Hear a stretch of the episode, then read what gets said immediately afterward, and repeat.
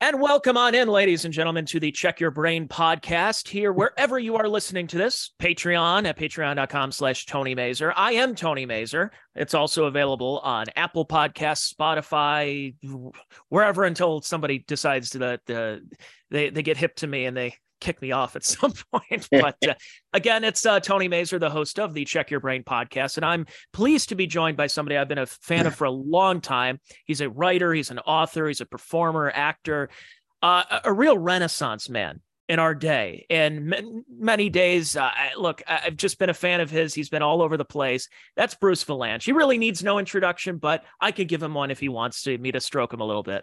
Jazz hands. There they are. So, Bruce, very kind. We were talking off the air, but Ohio State, you're well aware of Ohio, and I have to play this. We have to start right away by talking about this gentleman here. Hello. Happy Halloween, everybody. Loopy. It's the Paul Lynde Halloween special, starring Paul Lynde, with Paul's special guest, Tim Conway, Laws, Pinky, Tuscadero, Kelly, Margaret Hamilton, Billy Hayes, Billy Barty, special guest star Lawrence Henderson, a special appearance by Betty White, and a rock and roll explosion, Kiss. Enough. So I have to open with this because I could do 8 hours of podcast just on Paul Lynde and the Halloween special. But wow, Bruce, well, I need you because I'm as we speak, I'm writing the book, and I'm writing that particular chapter. Really? I'm writing a book about how I wrote the worst TV shows in history and lived. It's called "It Seemed Like a Bad Idea at the Time," and it will be out next year. However, nice. Just today I was struggling with the Halloween special chapter because there's so much to say because it leads into so many other things. That was what I was looking for. I mean, this all came about because of podcasts, because people your age asked me about these things, you know, that I did 100 years ago and that you discovered on the internet. So I thought, okay, there's a way to do a memoir. You know, you start about, well, here's all the crap I did, and then you sneak in the good stuff. Yeah, exactly. Well, yeah. You got to bring people aboard and say, like, yeah, here's this. But I will say, though, for its time, I still watch it every year. And you have to put yourself in the lens. Like, I know my generation, so I'm 34. So millennials, Zoomers, they'll kind of look at things through their own lens. And you have to understand that, look, it's not, we're talking about 1976. Variety shows were huge. You had to get everybody. You're on a network. It's on CBS, so they have to bring an ensemble of CBS actors and the whole cast of characters. And that's just what it was at the time. We had three stations. I know it was on ABC, but we did it on CBS. Yeah. The Star Wars special was on CBS, but the exact same rules applied. We had to load it up with CBS stars, like we had to load up the Paul show with ABC stars. So I think that was what they did. That was how they promoted. And as you say, there were three. It was in most towns there were only three channels, and if they were lucky, they had a PBS affiliate at the university. If they had a university, so for most people, it was just the three channels. And in those days, you would see a lot of crossover, and they would try to get certain people on the air. And Paul Lynde was one of them. And I am, since I'm not too far from Mount Vernon, Ohio, where he's from, I have visited several times Paul Lynde's grave in Amity Cemetery in Mount Vernon, Ohio. Looks like he's giving us the finger, doesn't it? I've never seen that on a tombstone. It's like actively saying, "Oh, fuck you for coming here." What are you doing here? Something else you'd rather be doing. But I've heard you talk about that, Bruce, is that the fact that, and you wrote for Paul for a long time and wrote on Hollywood Squares and his specials, that Paul Lynde never considered himself to be that big of a star. He wished he could have been a bigger star, but the fact that it's 2023 and we're still talking about Paul Lynde today, it would floor him. I frequently say that if he knew we were speaking about him 40 years later, he would be twirling around in his grave. He would be astonished because he really didn't think he was that big because he was on a game show That was his biggest thing. And of course, it led to a lot of other stuff. But the people he came up with on Broadway, Mel Brooks and Woody Allen, were huge movie stars, you know, winning Academy Awards. And that was not him, you know, and he was also a writer. I mean, they all started writing sketches for television, and he was writing sketches for Broadway reviews, of which there were a lot back in the day. But he kind of stopped writing after a while and just was doing the performing. But, you know, he never created a thing. He was a flavor. And it's very difficult to make a flavor of something the lead. And so he was only the lead in plays that other people had done when he would do the summer stock productions of it, or when he was the host of a variety special, or of his own touring show, which he would load up with other performers.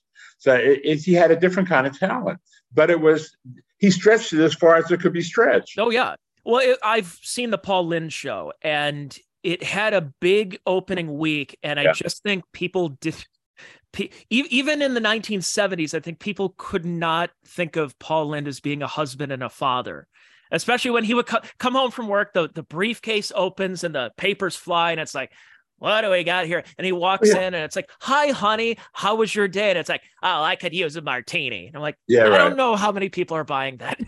No, because, well, listen, the funny part of it was he broke out in Bye Bye Birdie playing exactly that, playing a harassed, but he was kind of a caricature of a Midwestern, you know, Sweet Apple, Ohio father. And the part was written to his strong points, which were frustration and bitterness. Mm-hmm. And, you know, he played that well, but he was not the central character. He didn't carry the thing. He was a big component, but it was a story. It was about Albert. It was about, you know, Elvis Presley's manager and his girlfriend, and his mother. And this was the subplot with the whole idea of the parents of the girl that was going to get kissed on Ed Sullivan. But when you put him at the center, absolutely, it didn't make any sense. You bring up a good point about that, because you had comedy acts and you had comedy writers. So you would watch the Marx Brothers and you realize that's not necessarily Groucho saying those great lines. That's S.J. Perelman. That's, you know, you go through the whole laundry list of writers that they had. They all had writers. So, but you were getting to the 60s and the 70s when you had some of these performers. You had the Carlins and the Pryors who did write their own material. Right. And then, as you mentioned, with having Woody Allen and having Mel Brooks, that they wrote their material. It kind of ushered in a new Hollywood of people saying, look, you can't just be a performer. You have to be a little bit of both. And if you want to get your stuff on. I guess. I mean, I go back to... It's difficult to make a person who's that much of a caricature the central character in anything. I mean, especially on television, when generally even in sitcoms, the central character is usually a pretty standard issue or interesting, but is surrounded by crazy people, and that's the thing of their world. Mary Tyler Moore is surrounded by all of these crazy people, and she has to navigate her way through it. It's hard when the crazy person is the center of the thing. It just doesn't, you know, it's not a dictate, but it doesn't really work a lot. I mean, there are examples where it does, but they're really few and far between. And I mean, I don't think it was a trend in Hollywood. I think that, you know, people, writers who wanted to be in control of their work become directors. Oh, yeah. And, you know, if their work is built around them, they become stars. And in television, the comedians like Jerry Seinfeld and Ray Romano and Kevin James and people who became big sitcom stars are, you know, pretty much everymanish.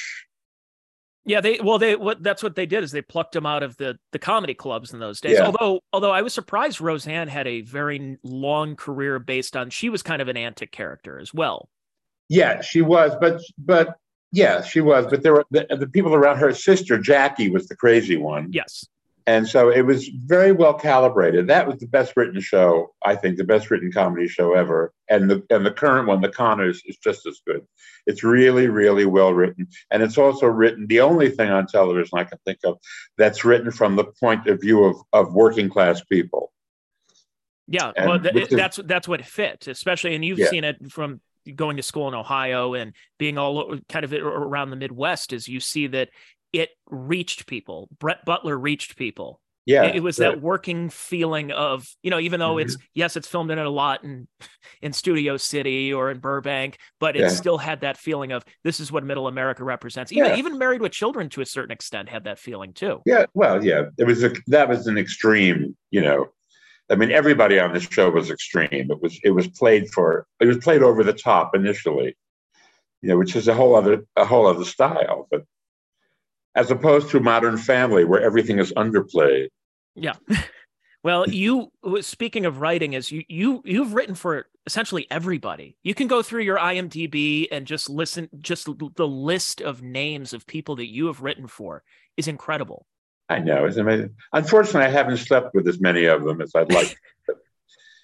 But, you know, you can't have it all. No, of course not. Well, you know, in the 70s, we didn't have Me Too in those days. That's right. Exactly. As I'm fond of saying, if you remember the 70s, you weren't there. There was a classic, I think it was Paul Williams.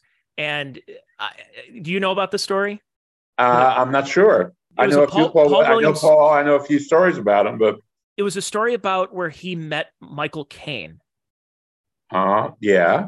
And it was something along the lines of that Paul Williams met Michael Caine and was like, "It's an honor to meet you. You know, I've been a huge fan for years." And Michael Caine was like, "You lived in our house for like a whole summer. How do you not remember this?" Paul lived in Michael Caine's house? Yeah, it was like he was there. I don't know if he was filming something, and it was like, no, you lived with us. How do you not remember any of this? Well, but like you said, we know because Paul has had a struggle. But I mean, writing for these huge names, I'll throw out another name that you, speaking of Ohio, is that Bob Hope. You wrote for Bob Hope. I did. What did you write? I wrote for Hope. Was this one of those silly Christmas specials? I wrote jokes. I never worked on the specials. I wrote jokes, and I would. He put a telex in my apartment, so he would do. In the middle of the night, I hear bing, bing, bing, and it's Hope in Jakarta. Need Dewey Sukarno jokes, you know, that kind of thing. And it was all that. And he had a whole bunch of people who wrote. There was a woman I knew. I was in Chicago when I started doing it at Chicago Tribune. There was a housewife in suburban Chicago who wrote jokes for him. He'd met her somewhere, and she was very fun. I think her name was Martha. I can't remember, but she we were writing jokes, and then occasionally he would be going out on the road or something, and he would summon me to the house in Toluca Lake. And my favorite there are two times. Once where we sat there at it was gas rationing was happening. And he went back and he brought out a little tin box, a little fun, and it was gas rationing jokes from World War II. And he deals them out on the table. He goes, "Yeah, that's good. That's a beauty. Nah, I can't use that. That's a..." And I said, "Bob, I'm competing with writers who've been dead for years. This is very sketchy." And then the other time it was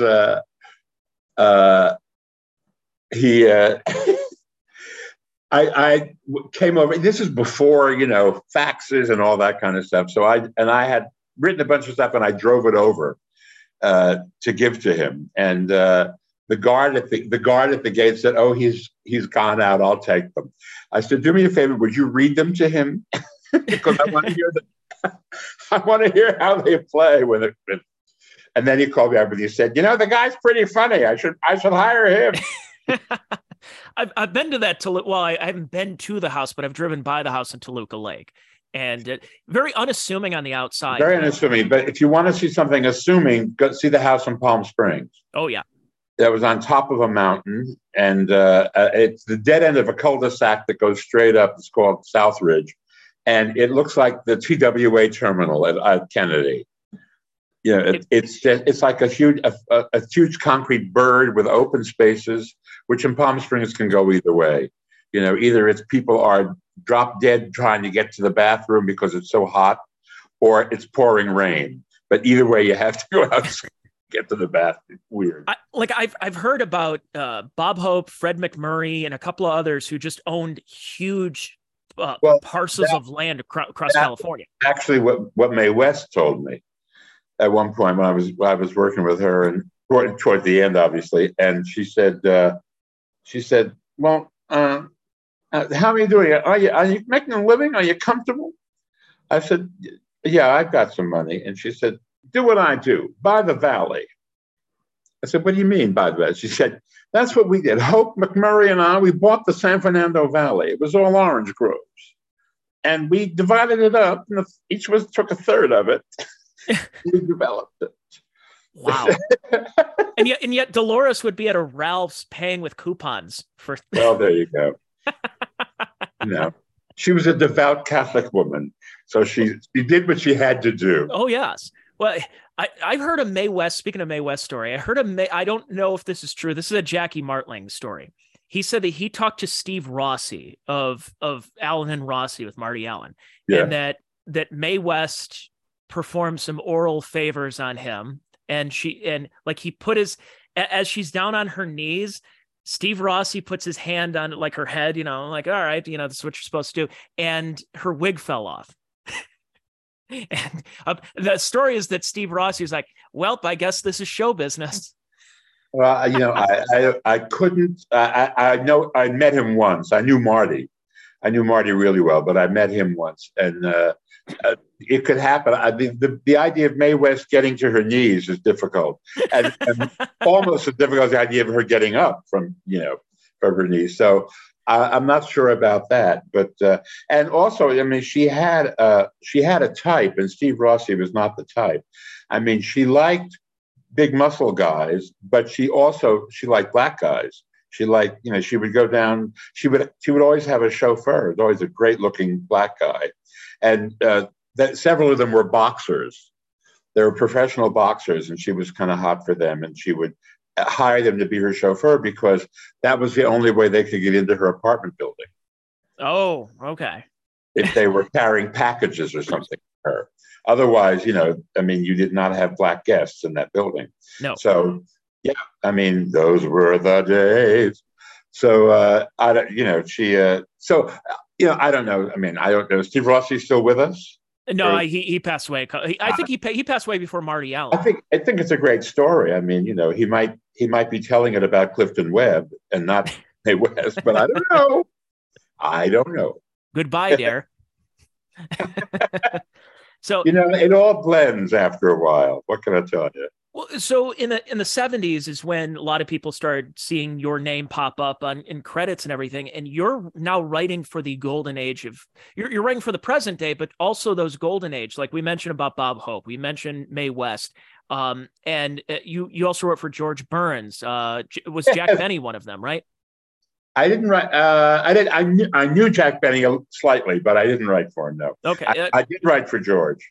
But what was it like? I mean, I know it's an easy question. It's kind of a, well, you know. It was mostly remembering because I'm a student of all of that stuff. And so I would have breakfast with him and I would remind him of things that he had done because we'd be plugging things into his routine because he worked until he was like 100, you know, playing Vegas and doing a lot of benefits and stuff.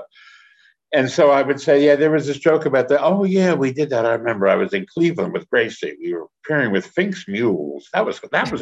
Fink's Mules. And he would start telling me about that. And I said, you should just talk about this. You know, you don't even need jokes. But we had great jokes. You know, we had the Pointer Sisters opened for him at one point. And we had a joke. The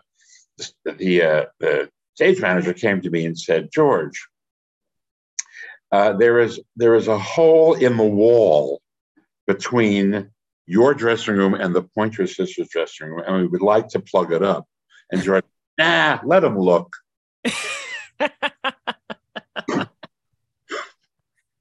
So, like when you're writing for these great comics from the old vaudeville or radio days, when you're writing, you since you were also a fan, I'm assuming you had to keep it in mind by saying, I have to write this as in this is a George Burns joke, or yeah. I'm writing for Bob Hope. But you remember the days, the USO right. days of the 40s, that you're like, okay, this is what you have to do. It's like, hey, how about that Viagra, ladies and gentlemen? Things just keep getting harder every day. You know, it's that's doing that. A Bob Hope style. I've had Dave Thomas on my podcast here, and who does the greatest Bob Hope impression. Does best Bob Hope, yeah. Really, really to write and perform doing that, you have to get that cadence. So I would assume if you're doing, if it say, for example, like you said, you didn't write for Jack Benny, but you keep that in mind, you're thinking, let's see, 39 years old, you've got the Maxwell, you've got, you know, sure. you know, Anaheim, Azusa, and Cucamonga. Yeah. I mean, first of all, I have to point out I was very young. They were very old. People say, how old are you? You wrote to all those dead people. I said, well, you know, I was very young. I was at the beginning of my career, and they were, you know, arcing towards the end of theirs. But I was a big student of all of them. You know, the kind of writing I do, you have to do a little due diligence. You have to listen to them and pay attention to how they deliver stuff and what world they're living in and working in, and apply it to what they're looking for at the moment. And you know, I just say being a playwright or a screenwriter is much more difficult because you have to come up with those characters yourself and write them. They hand me a character. They hand me a persona that I get to tell. It's kind of like, you know, Cher walks in the room and Bob Mackie knows the figure he's dealing with. He's not going to give her the same thing he would give Lizzo. You know, I mean, they come in with who they are. The problem has always been on award shows and things like that when you have someone like Keanu Reeves who doesn't have a stage persona.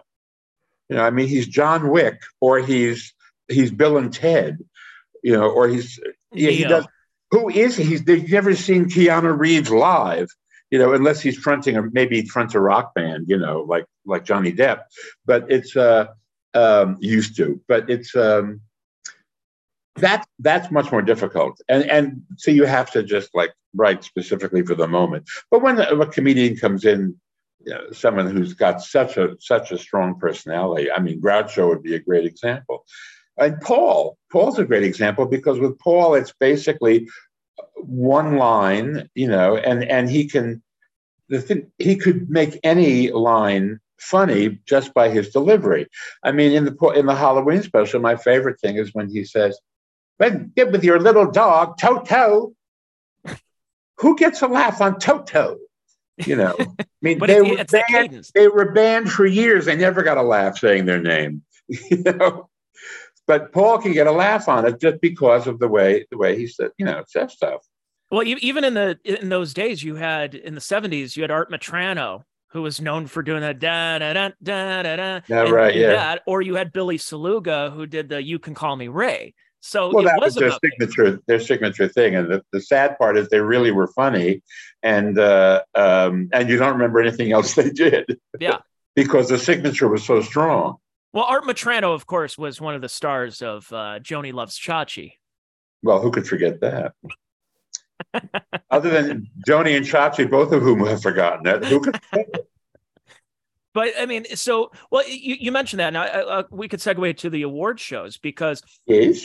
I've talked to John Biner, and back in the days where you had those, you would say you would have an impressionist, and they would talk about somebody from back in the day and said, and here's John Wayne, he would sound something like this, right, or yeah. Humphrey Bogart.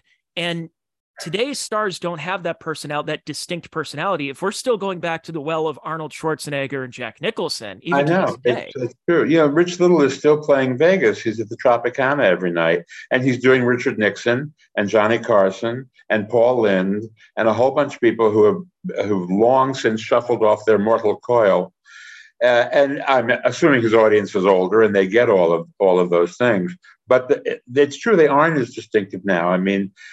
Even the drag queens, you know, I mean, they're still doing Judy Garland because she's doable, you know, I mean, and they have distinctive voices like Katharine Hepburn and Bette Davis and Marlene Dietrich and Tallulah Bankhead. They had very distinctive deliveries, but you have to explain who they are some of the times.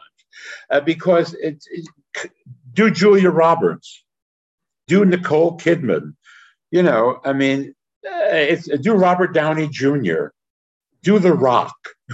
I mean, these are big stars now. So how do you come out and do Hugh Jackman? I mean, you can do Wolverine, I suppose. You know, you can do some of those characters which are so distinctive. But it's true. There isn't the era of that personality performer has gone away. But you know, there were. I mean, there was a lot of that was a lot of because the times were more innocent. We were not all connected. You know, I mean, when you consider that Esther Williams and Carmen Miranda and Sonia Henney were huge movie stars. One swam, one skated, and the other was like Charo is now. I mean, because the American public had never seen anything like that. Who was the bubble lady? Well, Sally Rand. Yeah, Sally Rand. She was, yeah, she did a fan dance and a bubble dance.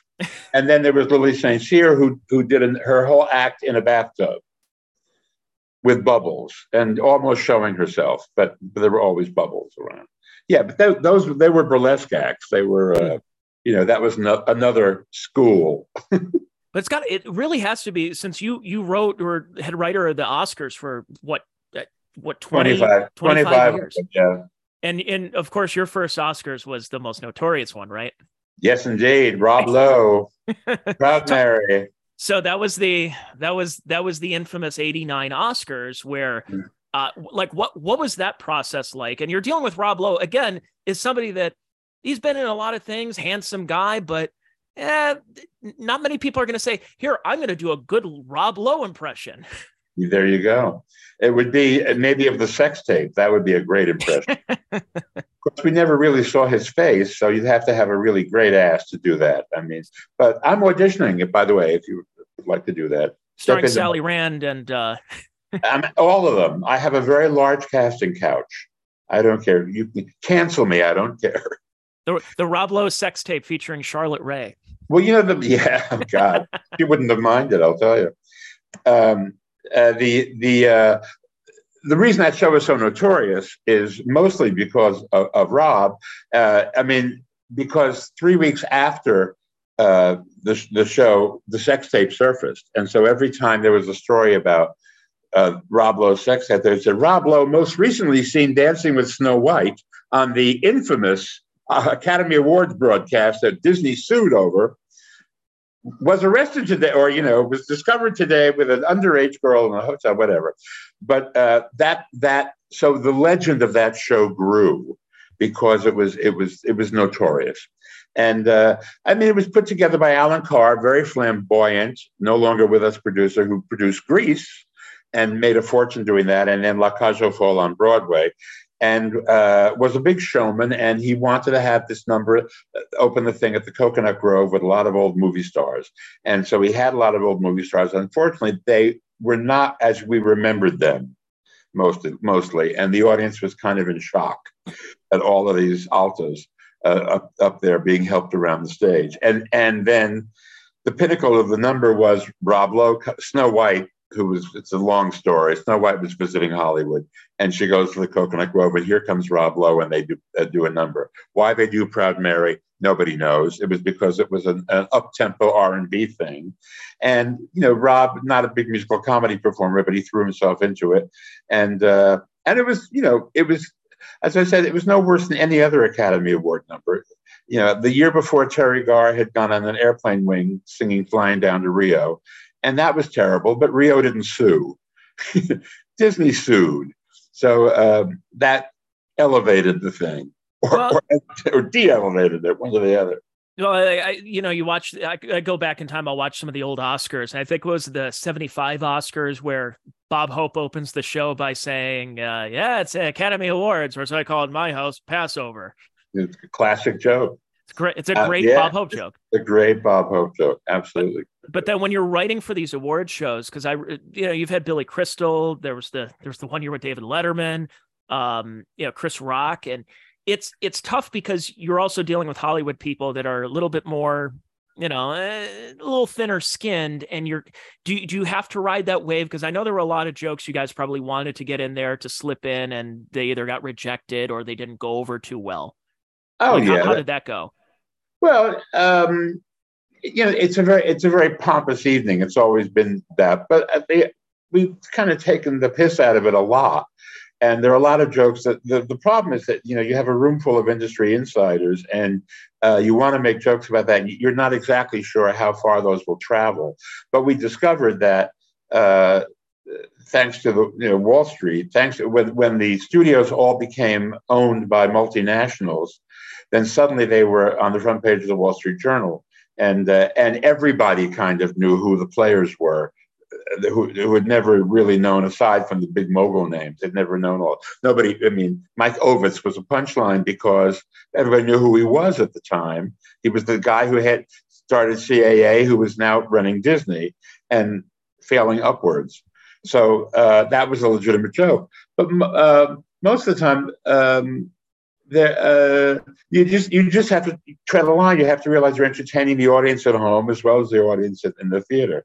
And the biggest problem with the Oscars is not that so much. It's that there are only 4 acting awards.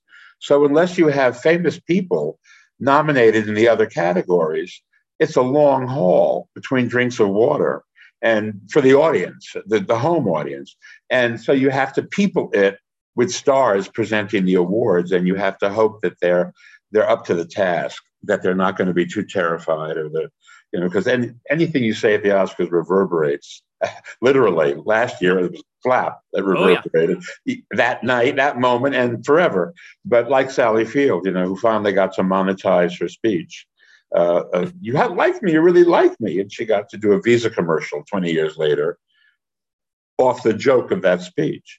Well, so, that's the, you know, in the days of having 3 channels, is that you can do an Oscars and have all these categories. And now when there's so many different options, to the point where you can watch a previous Oscars on YouTube the same time as today's Oscars. Yeah. So so you're competing against everything now. So you can't necessarily have the award for the best stagehand, whatever, because people are like, yeah, what else is on right now? So you have to keep everything a little bit more peppy and have the main categories and then a performance and this and that. So you got to make sure that this is all going to fit in this time frame.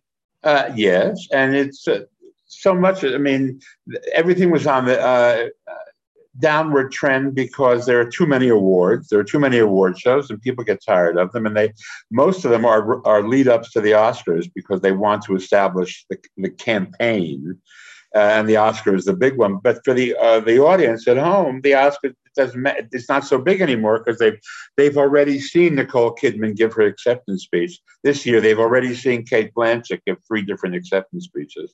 So if she wins again, it's not going to be that big deal. But then, of course, COVID also trashed it because they trashed the movie business. Mm-hmm. And the interesting thing about the year that the big COVID year when Nomadland won Best Picture is that every one of the movies nominated was available for home streaming, and nobody watched any of them.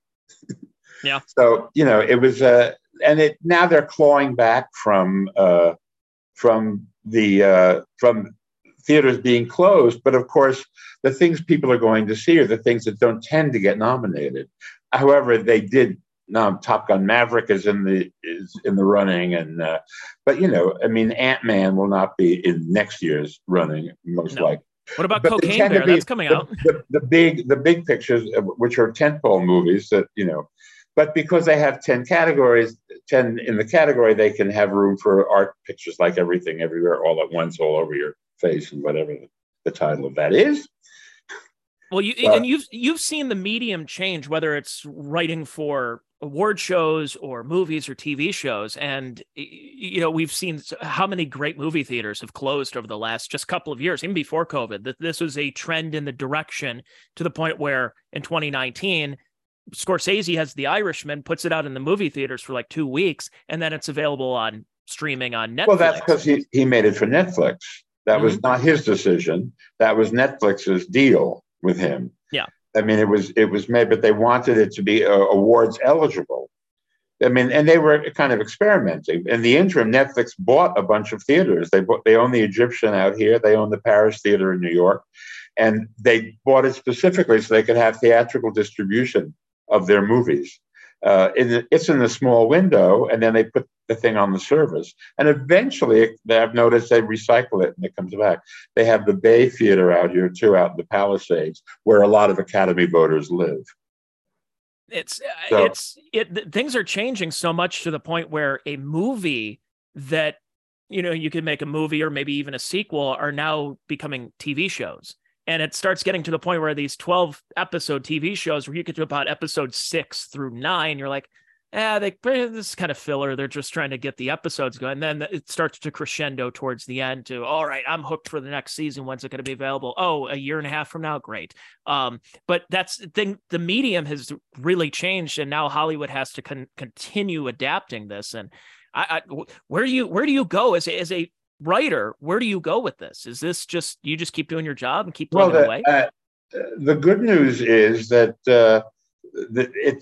what has been the golden age for scripted television, and there's so many things that can be written as opposed to reality shows, which are, of course, written, but they're written by people who are called segment producers, and it's an offhand kind of writing because people don't deliver the material exactly as you write it. You give them the thing to play, and they play it. But so there are many more opportunities, and that's part of the Writers Guild contract negotiations now about establishing living wages for all of these different kinds of writing that now occur. You know, the studio system's gone, but as all of that changes, the deal changes. I think it's just that my favorite things are soap opera writers because there's never an end in sight. So. Never. I mean, they're just 20 years later and they're still continuing the story, whatever the story is. It's, you know, whatever happening in Chagrin Falls, you know, that's the story. So, I mean, you know, when you take a young adult, a YA novel, and you turn it into an HBO series, it does have a beginning, a middle, and an end. You just have to decide how many episodes you need to tell that story, how deeply you're going to tell it. And you know, I mean, the sky is kind of the limit. The sky and the budget is kind of the limit. It almost seems like we're back in the days of the contract players. 'Cause I'm noticing when you watch a Netflix show, you're like, hey, the store clerk in this show is the drug dealer in that show. And you're like, wait a second, are they just like, are we back to the days of like Louis B. Mayer signs you this contract and we're... I don't know of any actor who has a Netflix contract like people had contracts at Warner Brothers in the day. I think that the casting people like certain people, and filmmakers watch each other's work, and they know who people are, and so when they're brought up as potentials, they say, yeah, let's bring him in, and let's see how that works. So I don't think I don't see anybody. I mean, that would be, you don't need it. I mean, to have a stable of people who you have to supply with work, you know, that was the thing about those contracts is you went from one picture to, you guaranteed them so many pictures a year, but you know, that was then. Or like the Brill Building, and you know, you just go in from 9 to 5 and you start writing songs for that's right, yeah, everybody. For whoever was publishing you. So you mentioned Chagrin Falls, good segue about so Tim Conway. Yeah, my grandma was from Chagrin Falls. I proposed to my now wife in Chagrin Falls, in right Chagrin by the Falls. And so was Tim Conway. Was he one of the easiest? I'm going to throw you another softball. Who are some of the easiest people to write for? Where it's just like, oh, I know exactly what I can do. I know what's a good laugh line. And who is somebody that would be a little bit more difficult where you're like, all right, I'm going to have a couple of cups of coffee, maybe a little Toots Magoots and stay up tonight. Well, you know, George Carlin, because he was so smart and wrote everything for himself. And I worked with him on television stuff, but they were more, I mean, the difficult ones, as I said, were the ones who didn't have a persona. If somebody has a persona and you can dive into that, latch onto it, it kind of comes because if you're paying close enough attention, you know their rhythm. So there, it's not hard to write for them. I mean, it may be hard to write for a specific audience or task. I mean, when George Burns would do like, we once had to go to Cleveland to the sanitation workers' dinner. It was a favor. Somebody had dropped out, and he was doing it as a favor. I forget who was. Somebody had gotten sick and couldn't do it, and so he was doing it. And they flew him in. And the sanitation workers of Cleveland, there were many of them named Nunzio, of course. And they ruled the garbage with a firm hand.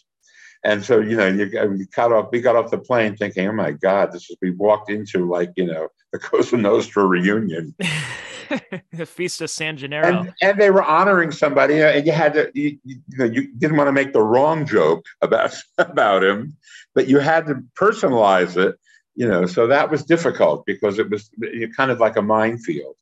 But then, you know, it was George. So, I mean, he was such a benign character and you know, salty in the sense that he was, his pose was as an old lecher, you know, who liked young girls. And the joke was always, people say, why don't I date girls my own age? There are no girls my own age. Yeah.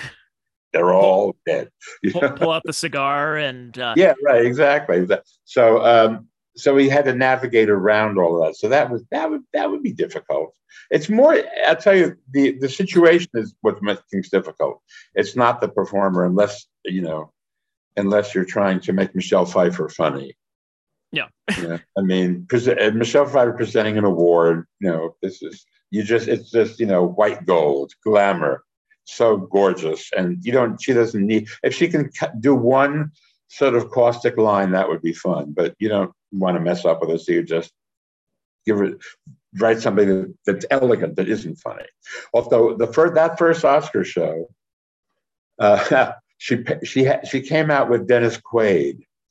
She was nominated for Dangerous Liaisons, and he had just played Jerry Lee Lewis in Great Balls of Fire and was not nominated and was very pissed off and had enjoyed a cocktail. And they came out there and he was kind of out of control. And she was kind of, you know, giving him stink eye big time. And they just sort of, I mean, there was nothing they could talk about. So, that, you know, I think the dialogue was about the category, but it wasn't even funny. It was just like, you know, let's get on with it. But he was having, none of it. He was having a hard time with it. If I ever met Dennis Quaid, because I know he performs, he's a singer-songwriter now, is that the only thing I would ask him is about doing that movie with Mickey Rooney. That was it, or was it made for TV special? Was it Bill? Yeah, I think it was a TV movie. Yes, Bill. I didn't know Dennis was in it. That was where Mickey Rooney played a mentally challenged person. Yes, and it's right. It's I mean, full on Tropic Thunder. Yeah, it would be. But, you know, they've forgotten because they still hold him liable for Breakfast at Tiffany's. Or Mr. Yuniyoshi in Breakfast at Tiffany's. Oof. Yeah. I know. Yeah. And it's often held up as like an example of egregious cultural appropriation and racism and all that. But you have to put it in perspective. It was 15 years after World War II ended, which was not a long time. And it was before everybody was eating sushi. It was before American pop culture had embraced Japan. Yeah. I mean, there were a couple of things like Sayonara that were stories about the American occupation in Japan. And so the Japanese, they were still considered legitimate objects of fun. Whether this is good for the world or not is another issue. But in the context of the time, it wasn't so incendiary. And it was Mickey Rooney, who everybody knew was a physical comic.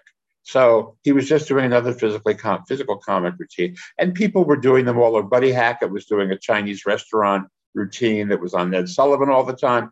So you have to kind of course, back. John Wayne and the Conqueror. Yeah. Oh, well, that's brilliant, though. You're beautiful in your wrath, he says to Susan Hayward. God. Well, and at Gilligan's Island, like then you got to the 60s where it's like, well, you know, we need some natives. We need some native people. We're like, all right, well, this guy's Sicilian. Can you play an Indian? Hey, Larry Storch, can you play? Well, you know, Rita Moreno is very fond of saying that she played everybody but a Puerto Rican. You know, I mean, she played every kind of ethnicity because she was exotic. You know, she played a Thai princess in The King and I. You know, so, I mean, there you go. That's in those days. But then there's also people who are universally beloved, and that's Dolly Parton. And brings me to... Who's only played Dolly Parton. Oh, yes. Every role she plays is a variation. But she's a traditional movie star. She's not going to get too away from her own persona.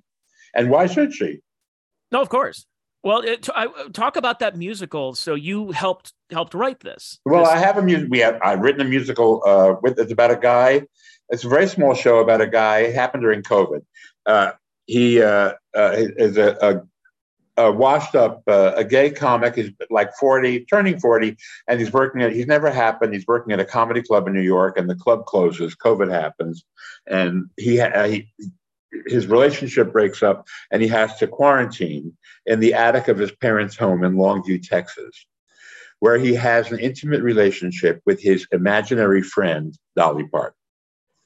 She comes off of a poster that he's had for years in his room. So we wrote it on a grant, on a PPP grant that happened during COVID for a theater in Florida. They loved it, and we did a Zoom of it. And they loved it. And so I had to go to Dolly and get the music rights. And I thought she would shoot it down because it's not her brand. And she loved it. And now she's our partner. And we've done 4 productions of it around the country. And we're unveiling it May 17th in Nashville, where she will appear and give it her papal blessing. And it's called Here You Come Again. Sounds like a porno, but isn't. The subtitle is How Dolly Saved My Life in 12 Easy Songs. And it's her catalog. It's all catalog Dolly songs. Some you know, all the big hits, and some, you know, you're amazed that she wrote. And it's been great. We did it in Delaware and Texas and Florida and Pittsburgh. So now Nashville. And then we'll see what happens. We're going to do it at Goodspeed in Connecticut next summer. And soon we'll probably come to Ohio. Yeah, I would love to check that out at some point. You know, even if I have to travel for it, I'm happy with that. I'd like to see it, especially Dolly Parton is America's. That's what they said when Betty White passed away. They said, "Oh, who's America's sweetheart? Is it Henry Winkler? Is it Dolly Parton?" And I'm like, "Look, we're all getting it wrong. We all know it's Ted Kaczynski."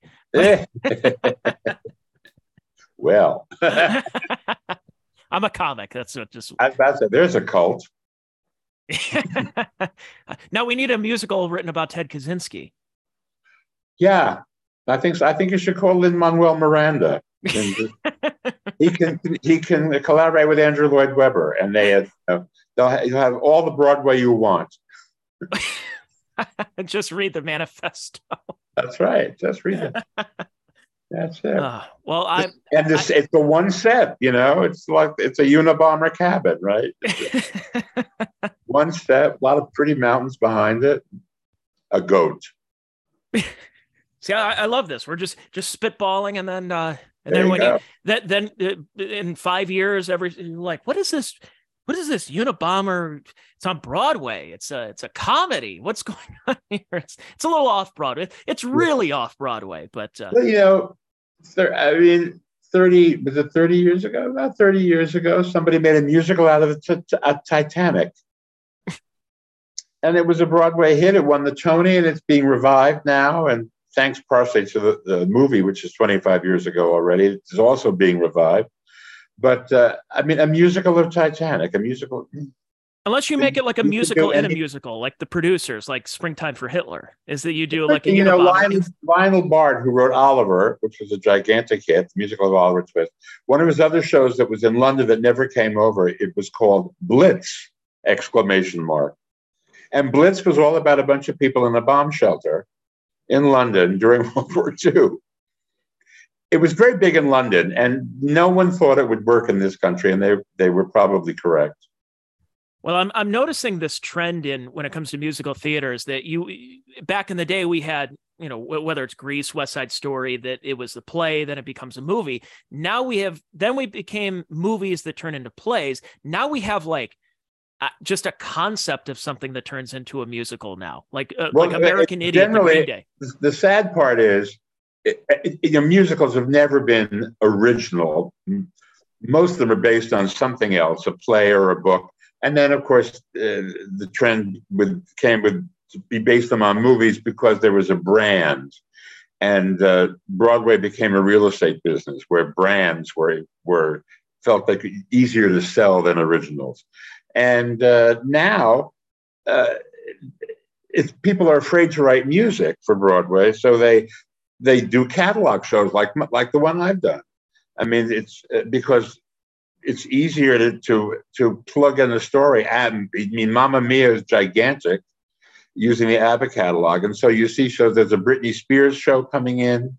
There's a Neil Diamond show that's now on Broadway. There's a Sinatra show. There are a whole bunch of jukebox musicals coming in because the music is easier for people to deal with and to have it deal with the original score. And the irony is the biggest hits on Broadway in the last 20 years have been original shows. Hamilton, Book of Mormon. I mean, they're gigantic and they are totally original. I mean, Book of Mormon is, you know, South Park essentially, but they are original in and of themselves. Even Wicked, which is a take on The Wizard of Oz and has been running for 150 years. So if they would look and they go, people do want to see something that they haven't seen before with music that they haven't heard before. There is that hunger. So, yeah, well, otherwise every school production is going to continue doing Rent. or Grease, or you know. they do the cleaned up version of Rent and of Avenue Q. Oh yes, you know, because the adult stuff is too much for the high school to do, but they do them anyway. Yeah, it's like, let's see, we're going to do Avenue Q, but we can't do, let's see, the internet is for porn. We can't do everyone's a little bit racist, and we can't do that. Right. There is a version. I mean, my friends wrote it, and I've actually seen it because a friend's kid was in a production of it, and we went to see it.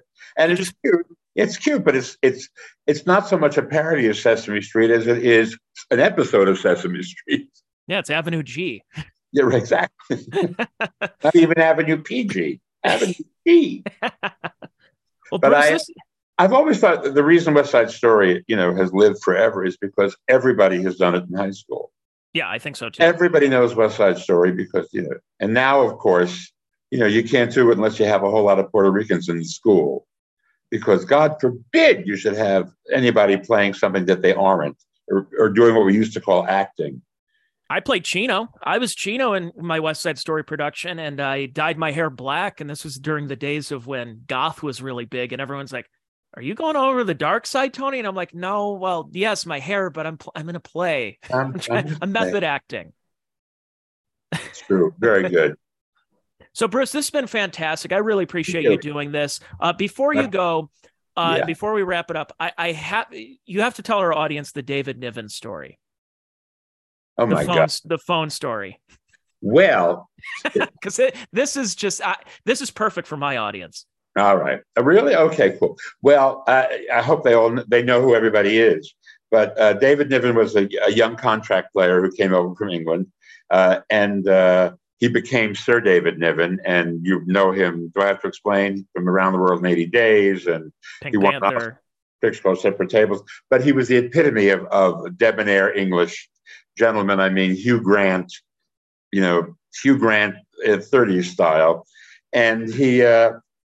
Joan Crawford was a big star at Metro, and she was quite wild. She enjoyed a beverage, and so he was. He had to take her out because all the new guys at Metro had to escort Joan Crawford someplace because she had quite a libido, and so they went out. They after whatever they had to go to a premiere, whatever it was, they went back to her house to drop her off, and she said. Oh, it's pouring. It's raining. Pouring cats and dogs. Come inside. We'll have a drink. So he couldn't say no. So he goes inside. And he says, look, if I'm going to be late, I have to call the people I'm staying with because I have to tell them I'm going to be late. She said, well, the phone's over there. And she said, I'll just go upstairs and change. And she had one of those staircases that kind of curved around. And back in the day, people had telephone rooms because there weren't extensions all over the house. There were, but there would be a telephone, right, where generally the butler would answer the phone or something. It would be in the front hall. And the phone was right there in the curve of the staircase. And so Niven went over and he's dialing and he's waiting for the phone. He's waiting for the phone and he's noticing that there's dripping. There's the rain is, it's puddle is forming at his feet because the rain is apparently, she has a leak in the roof. And he looks up to see where the leak is. And she is naked, straddling the banister, and she's peeing.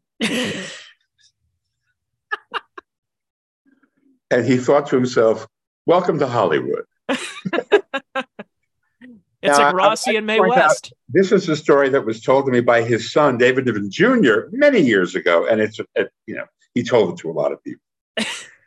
So, I mean, there's a hardcore Joan Crawford fans who get very annoyed, you know, because they're all cineasts and they like her. And, you know, they think that Christina Crawford trashed her for life and her daughter with the book and all that stuff. And then, you know, the Faye Dunaway movie, it's a long and sort of, and it doesn't stop because they did the Betty Davis and Joan Crawford thing Ryan Murphy did on FX. Mm-hmm. Huge, Betty and Joan. So the Joan Crawford, you know, her persona will live forever. And if she thought that it was living forever because of this, she would kill herself. She would just, I'm sure she would just go nuts. Yeah, I mean, David Niven, I mean, that's something. If he wasn't as great of an actor, I mean, that'd been something to be known for. It's like, he was a big movie star, but I mean, he was really a big movie star. Mm-hmm. But this was when he was, you know, starting out. He was a little wet behind the ears. Yeah. But a lot of people, I mean, Lee Majors has a great Joan Crawford story because his first movie was with her. I think it was one of her, you know, after Baby Jane, I think it was Straight Jacket, maybe, or Pandemonium. One of those movies, or not Pandemonium, there was another, Possessed. She did a couple of horror movies where she was like the crazy lady. I think She was the ringmaster of a circus. Anyway, he has a great story, but I'll let him tell it. Well, stay tuned. Well, Bruce, again, thank you so much for doing this. Plugs. Sure. I know you're working on your book. You said that's going to be available. That'll be next year. Look for it and buy it. Yeah. Well, I will definitely be one of the first to buy it, and I'll have to have you back on. We'll talk more about some stories we didn't get to. That'd be great. Bruce Vilanche, thank you so much for doing the Check Your Brain podcast and talking to me. It's been a real pleasure. I've done that. Where is my brain? I forgot the check. That's the problem. I can't. Exactly. Yes. Yeah, so did I, apparently. Bruce, thank you again. Right, I appreciate it. And thank you for listening to the Check Your Brain podcast, everybody. Here, wherever you're listening to this, my name is Tony Mazer.